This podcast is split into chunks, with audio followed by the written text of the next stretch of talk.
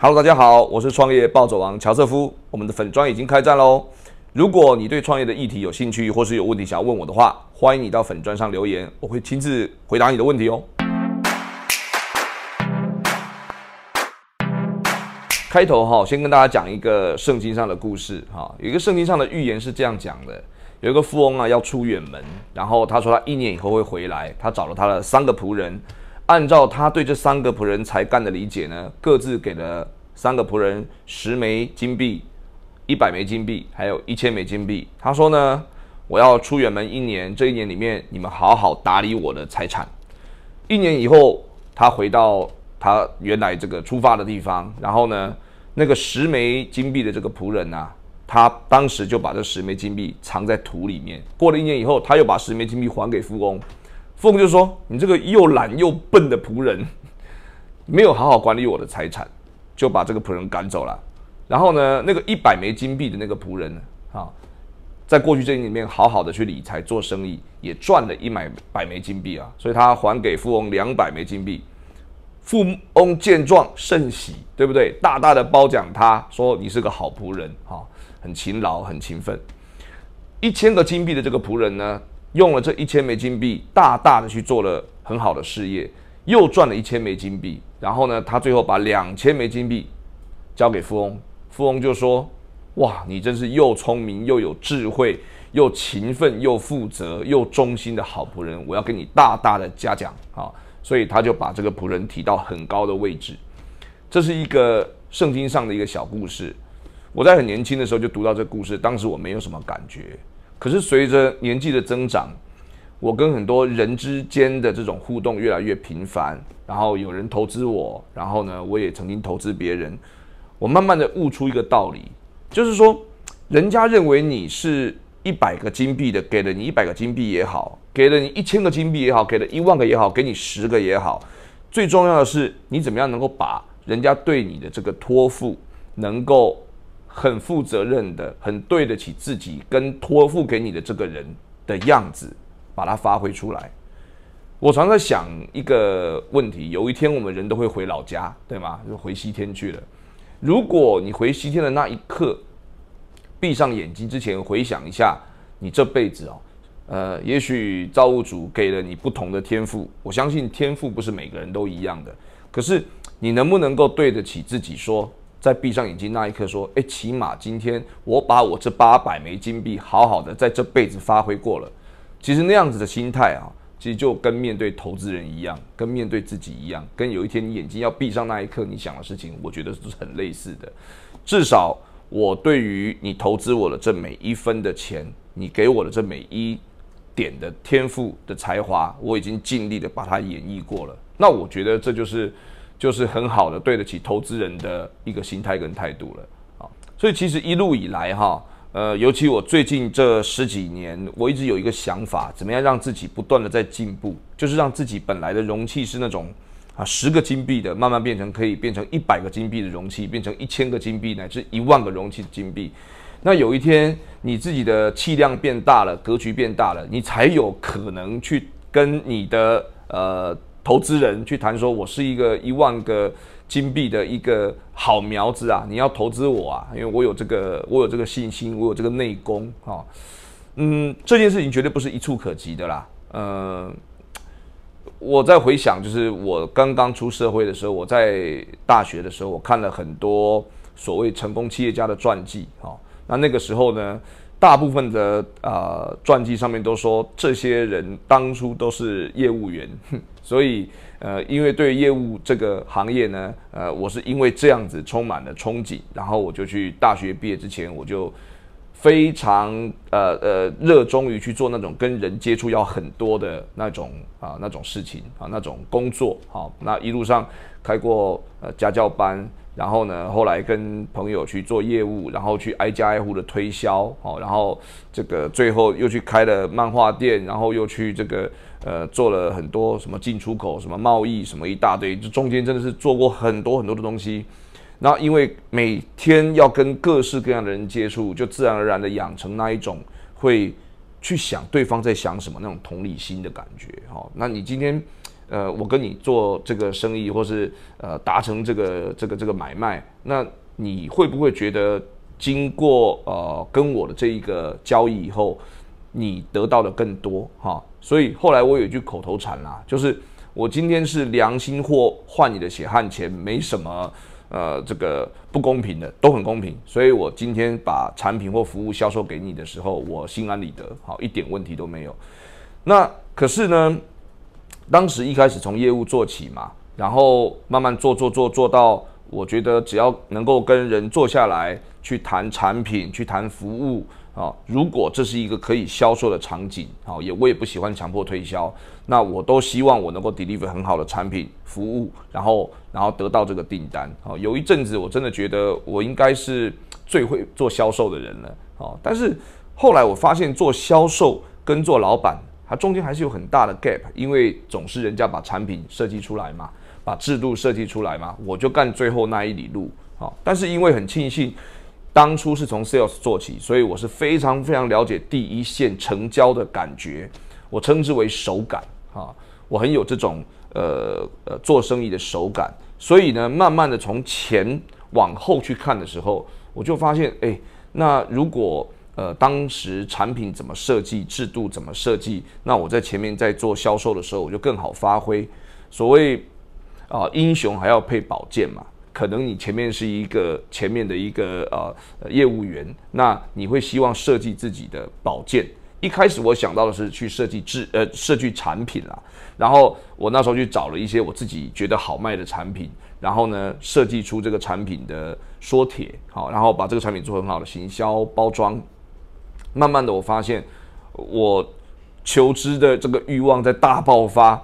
为什么同样呃的这个巧思，在有些公司它可以把这些巧思发挥的非常好，但是我没有那个能量。他们那那些公司这么有资源，上市要做一个这个呃宣传，要做个造势活动都。他们能够连接到的资源都那么的丰沛，可是我还还是要去一点一滴从基层去拜托，然后用各种资源交换，各种巧妙的以小博大，好辛苦，好辛苦。所以慢慢的从呃找产品，慢慢的我去了解人家怎么开公司，所以一步一步的到了，我记得在三十多岁的时候，好那时候常常跟我的同仁们讲一件事情，一个道理，就是你看像当年我们在考大学嘛，对不对？考大学，我那个年代大概就是每一科考七十分，你就你就是医科了。好，那呃，其实你真的要专心读一个科目，读到七十分，然后当个医生哈，你要你要医我我我现在先先讲啊，医生是永远是那个呃分数最高的医学系，对不对？那可是很多人你光读一两科读七十分，其实没什么问题，你知道吗？如果你脑子里就只要读那个，那考七十。没不会很难啊，但问题很多人就是他失衡，你知道吗？就是诶，可能一两科不错，其他的你自己告诉自己我不适合读，然后呢就很惨，对不对？就是有惨的有好的，有惨的有好的，那这就是最后是一个常态分布，该怎么样就怎么样了，对不对？那我觉得想这个问题，就是说，如果做生意当成是一个竞赛，如果要把事业做好，是一个综合能力的评比，比赛的结果，它应该也会有很多不同的面向。可能你的业务力、销售力只是一个面向，可能你对财务的理解可能也要是一个面向，你对产品的专业可能是一个面面向，你的为人处事、你的信誉可能也是一种面向，你对公司的治理可能一种面向，你可能公关、你的危机处理也是一个面向，它有好多好多种不同的面向。难的倒不是难在说，你知道了一个面相以后，你要把那个分数啊，从零分慢慢变成五十六十七十八十，就像我讲的嘛，读一个科目读到七十分不难啦。难的是难在什么？你根本不知道有些科目你根本没有读过。就是综合来说，要把一个公司办好，要把一个事业做好，有这么多面相，可是你从来没有察觉到，你有些东西根本从来没有去上过心，根本没有去努过力。所以那个永远停在零分之之间的阶段，你知道吗？所以你发现你不会有大局观，你发现你不会有策划力，你发现你不会有影响力，你发现你没有未来感。但是我明明就已经很会卖东西啦，我明明就已经是一个呃管理上面的一个专才啦，我明明就已经对呃宣传已经很很清楚了。为什么我对距离一个我感觉一个成功的一个呃企业的？呃，创办人感觉还这么大的距离呢？那是因为你根本有些题目你根本不知道。所以我常常每天一直到今天呢，我都在提醒自己，就是说还有没有哪一个题目是我该知道？身为把自己放在要成为一个创业者的这个位置上，我该知道，而我压根还不知道的。我每天都在思考这个问题。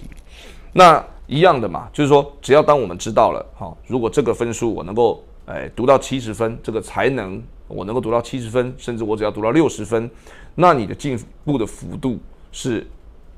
划时代的。然后呢，你当你一个新的一个。呃，一个能力培养起来的时候，你发现跟你过去的这些能力的整合所产生的综效，也会是划时代的。我当时因为这样子的原因，哈，呃，我在三十三岁、三十四岁的时候，我认为我应该要去读个 EMBA，因为我大学的时候完全读的跟。啊，做生意做这个企业一点关系都没有。我对财务的理解是土法炼钢，我对企业的理解是土法炼钢，脑子里一点结构都没有，就是一个很土炮的小生意人，你知道吗？所以我认为，我希望能够去接近更多对于做生意、做企业很有经验的朋友。那当时在读 EMBA 这个选择上是，呃，大家都建议是一个还不错的一个题目了，哈。那我记得当时我在我到了上海，哈，在复旦大学读了 EMBA，呃，当年我们入学的平均年龄是四十岁，好，那我几乎是班上最年轻的那一环。那中间当然也经过了很多的努力啦，找了很多的朋友推荐。总而言之，进到那个圈子里面，我最兴奋的事情就是每一次在课堂里面，老师会讲完一个课题，讲完一个案例，然后呢，哇。呃，某呃大集团的高管，某大公司的老板，对不对？呃，昨天还在一起吃饭喝酒，今天在课堂上面就针对自己的经验，针对老师讲的这个案例，给了各自很犀利的看法。有些看法根本不适合，也不可能写在教科书上的，不可能变成这个刊物的啊！因为这种那种解决问题的怪招，只有在那种情况之下。好，能够这被分享，哦，我就觉得哇，那那两年多是一个强大的思想的冲击啊，所以，所以我在那个两年多的时间里面，哈，几乎每个月有一个礼拜是呃，locate 在呃学校，就是去跟这一群呃高管或是成功的企业家，好，那去做很多的这个研究，好，那呃呃，在那个过程里面呢，当然大家都知道，就是呃。呃，两年多下来，对于一些基础的一些呃管理学、经济学、财务哈，或是一些策略处理、人力资源等等的这种呃这种基础的这种知识，也建立了一个完整的一个比较完整的基础哈。那基于这个基础之上，哈，这个让我了解一个叫做“师傅引进门，修行在个人”的一个呃道理嘛。那呃，因为自己在做生意，自己在办企业，所以有了这个基础知识以后，后来过去的这十年里面，你看我现在从 EMBA 已经十多年的时间了，几乎每一件事情在发生的时候，我都会回想当时在课堂上的那一套理论的基础，还有当时呃同学们分享过他们自己的一些案例，那个对我来说帮助就非常非常大。于是呢，在办企业所需要的一些。啊，在 EMBA 或是 MBA 的课堂里面需要的一些知识，我认为，呃，我啊不敢说都得到很高分，但是我很多的这个科目，我从本来甚至不知道有这些科目，呃，慢慢的每一个呃题目，每一个。标准都自己在不断的拉高，哈，那我当然我还是很担心，还有哪一个科目是我没有看到的，好，那个不是说我讲的意思，不是说呃这个那个课堂上那个科目的名称哦，而是就办企业有哪些该修炼的东西你没有注意到，好，那一直到二零啊一六，好，二零一五、二零一六，好，那个时候我从上海好回到。台湾，那我决定就是呃，国际贸易过去做了十几年国际贸易，我认为我要把那东西总结成心法，然后呢，我要找到真正在台湾能够发挥的技术，好，然后呢，有一个比较长阶段的一个想法，可能这一个项目可以让我做十年，然后在台湾至少呃要呃至少在台湾要能够有上市上柜的这样这样子的规模，选择这样的路线创业。那于是乎我发现我有一个很大的一个障碍，就是我没有技术的底子。你看，我马上就知道我要做高科技，可是如果我不懂高科技，或是我对高科技没有兴趣、没有热情，那这是很很麻烦嘛，因为是保证不 work，对吗？所以我在二零一六的时候，我写信呢给当时哦，我先讲，我在二零一五的时候，我对 AR，我对 VR，我对很多这种沉浸式体验的东西，我大感惊讶。我觉得这个肯定未来会是一个呃很棒的一个东西，我自己也很喜欢，然后我也很期待有一天人们用这种方式跟机器、跟环境在交流啊。但是我不懂嘛，所以我二零一六回到台湾。嗯，写信给所有我在网络上查到的这些跟这些研究相关的教授老师们，然后没有人要理我，没有人要理我。最后是呃台北大学的黄君尧黄老师，他回了我的信。我在之前节目里面也提过。那黄老师现在是我的共同创办人。好，那呃黄教授他过去在呃 computer science 这个题目上面已经几十年都是奉献给这个题目了，所以他真的是一个。呃，专家中的专家，我只能说他也是传教士个性啦。第一次见面的时候，呃，我记得他拿着一台电脑哈，在民生社区旁边的呃古拉爵，然后把电脑拿开，给我看了很多他过去做的跟三 D 啊、跟 AR、跟 VR 有关的研究。我根本就是刘姥姥逛大观园嘛，我觉得太兴奋了。那终于找到一个可以去求教的人了。接下来的半年的时间，几乎是。没事就跟他窝在一起，晚上就跟他通电话，哈，你都觉得怪怪的。我以前，我以前就算在在跟女朋友交往的时候，每天都不会通那么久的电话，哦，通到通到师母都觉得怪怪的，对不对？但是事实上，我真的是在问黄老师专业的问题嘛。然后他每天给我新的 paper，他难得看到一个呃呃，这个也算是大叔级的人物，这么求求知若渴，对不对？然后。经过半年的时间，我对于什么叫做资料结构，我对于什么的基础，什么叫城市语言，然后哪些事情可以做哪些事事情，然后怎么样跟软体、硬体系统怎么样去联动，一个巨大的一个一个治安问题，它要怎么样解决的一些基础的知识，好，我大概在这些题目里面啊，呃，虽然不敢说，呃，跟读过本科的这样的这个四年的这些呃嗯大学生呃有一样的。等级，可是那半年里面，我非常积极的，呃，不是在应付学校的这种心情，去把这些事情大量的去累积知识。我确定我对这个东西很有兴趣，然后呢，也呃，过程里面都一直在跟我过去在商业、在呃国际贸易上面的经验，一直不断的去做连接，然后一直会去想说，那某一个技术它是不是在市场上面可以怎么发挥？呃，或者是在我过去所理解的市场里面，它欠缺哪一件事情？你知道，在生意场上，呃，做生意的生意人跟在学校里面教书的教授完全是两件事，对吗？呃，可是，在那半年里面，我比较像是学生，就是我不断的在老师身边去听老师从呃学校的观点去讲技术，那。所以我的成长曲线很奇怪嘛，又回过头来去学大学生该学的东西了，嗯，那于是最后就是我在二零一六年下半年的时候，我比较有那种感觉，好像这个生意我做得来，我才开始慢慢的去想说，那我接下来我就是要做软体公司，我就是要去。啊，把很多我们说 AR、VR，或者是后来我们明白这些事情在底层的技术叫 AI 啦，很多呃呃电脑视觉的东西、影像辨识的东西、好 AI 的东西、资料分群的东西、机器学习的东西，去想要把这个题目当成是呃我要接下来要创业的主题，而且这个题目真的太大、太深、太远了，可以做的事情太多、太有想象了。呃，那嗯，最后就是。呃，就是成为这这方面的公司的创办人嘛。那也因为这样子，我对于三 D，我对于光学，我对于通讯，我对于嗯呃这些机械，对于呃呃资工的东西越来越接触，越来越有兴趣。到最后，我自己也跑去呃又重新呃呃就成为一般的硕士生好，然后。呃，现在呃硕士已经课程结束了，现在我也是正式的博士生，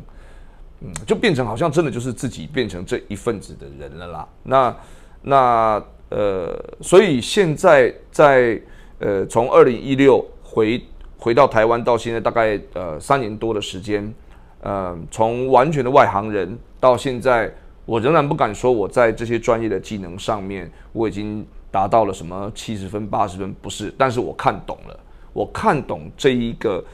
我看懂这些技术的门道了，并且我知道怎么样找到很优秀的专家、很优秀的工程师、很优秀的 R&D 来协助我。我本来就不打算成为公司里面。最懂技术的那个人，我认为也不可能。可是我有的是综合分数，我不是呃只是懂呃一点光电啊，像我不是只懂一点通讯，我不是只懂一点呃资讯机械电机，我也懂一些管理，我也懂一些财务，我也懂一些国际贸易，我也懂一些人情世故，我也懂一些应对进退，我也懂一些长期的规划，我也懂一些人生修为，我也懂一些。怎么样跟伙伴相处啊？所以综合来说，就让我们想起赤壁嘛。那个谁不是问金城武吗？哦，你怎么这个也懂，那个也懂？金城武说啊，略懂略懂。那个话怎么说的？什么是略懂一点，人生精彩一点，对不对啊？大概就是这个感觉。所以我认为，身为一个企业创办人，就呃呃，就呃，你是一个企业的老板来说，其实通才远远比专才还要重要。你可以找到很多很多的专家来帮你把很多的功能做到好做到满，但是你自己要看懂他们说的是不是真的，他们的程度到哪里？那你不用到九十分，你可能到七十分、八十分，你大概就能看得懂这个人是不是九十分、一百分了。所以就是这样。所以在我自己的观观点里面呢，哈，你把就是呃世界的这个呃富翁们，或是世界这个呃最成功的这些企业列出来。我的看法是这样子的：这些 CEO 们、这些老板、这些创办人们，他们几乎是在很多方面，在他那一个公司所需要的要素里面，都已经修炼到了九十分、九十五分、九十八分这种等级，还加上他有天时，他有地利，他有人和，然后什么事情往自己身上去找答案，不去从外界找借口，那都拥有这些很好的特质以后，所以他在那个。富翁排行榜上，他在那个最成功的企业的排行榜上。那我们呢？我们可能就是一个在半山腰上的一个创业家。可能我觉得现在我已经知道了一些科目了，我赶快把它，赶快不懂的赶快补习嘛。哦，不懂的从零分赶快补到六十，补到七十，对不对？慢慢的、不断的在过去的每个基础之上，每一天都在做一些成长。好，所以这样子综合来说，你才会变成你一开始是那个。你看，记不记得我们刚刚讲的那个呃，主人要离开之前，给了这三个仆人说：“你十块，你是一百块，你是一千块。”这就是个人的修炼。当你的修炼慢慢呃，每一天每一天呃，真的在往前精进的时候，你才能把自己的气量、把自己的格局做大，你才有办法变成有一天能够接受人家给你很大的期待，给你很大的投资，好，然后呢，你才有机会走得更高更远。好，所以这个大概是啊，我对于啊怎么样让自己成为一个更值得被投资的人的一些心态观念的一些看法。我是创业暴走王乔瑟夫，每天进步一趴，一年进步三百六十五趴，每天进步一点点，若干时间你就是判若两人的改变哈。所以呃，关于怎么样成为一个让自己变成更值得投资的人。嗯，如果你喜欢我们的内容的话，欢迎到 Podcast、YouTube 或是 FB 订阅我们的频道。